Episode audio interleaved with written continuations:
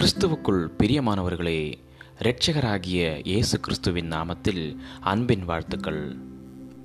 காலை தென்துளிகள் மூலமாய் இன்றைக்கு தேவனுடைய வார்த்தைகளை தியானிக்கும்படியாய் தெரிந்து கொண்ட வேத பகுதி அப்போசலாகிய பவுல் தீமோத்தையோ சபைக்கு எழுதிய இரண்டாவது நிருபம் ஒன்றாவது அதிகாரம் ஒன்பதாவது வசனம்.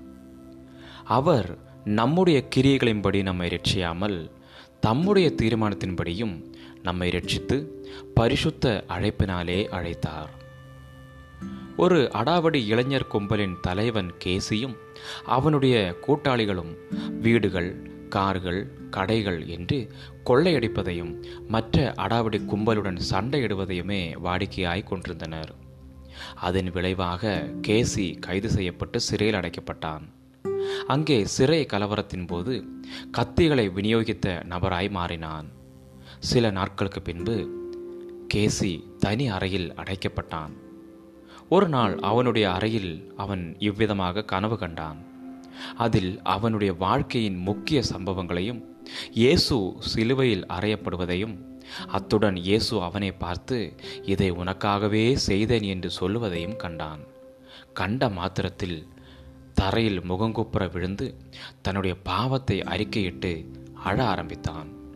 பின்பாக ஒரு நாள் அதை அங்கிருந்த சிற்றாலய ஊழியரிடம் சொல்ல அவர் அவனுக்கு இயேசுவை குறித்து சொல்லி வேதாகமத்தை பரிசாக கொடுத்தார்.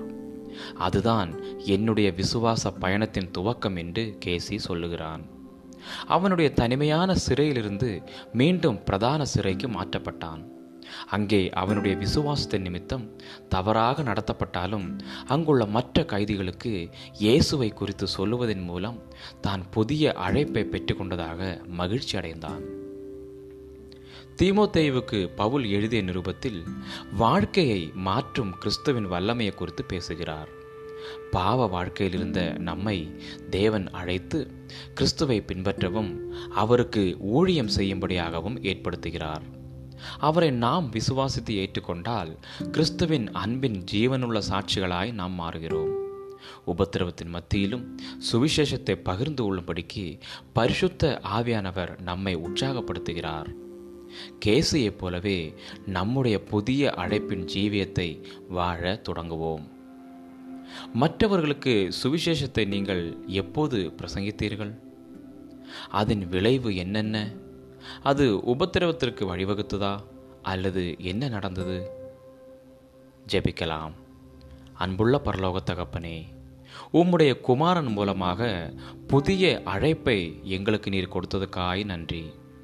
எங்களை ஊக்கப்படுத்தி உற்சாகப்படுத்தி உமக்கு ஊழியம் செய்யும் பொருட்டு உம்முடைய ஆவியானவரை எங்களுக்குள் வாசம் பண்ணும்படியாக கொடுத்ததற்காய் நன்றி.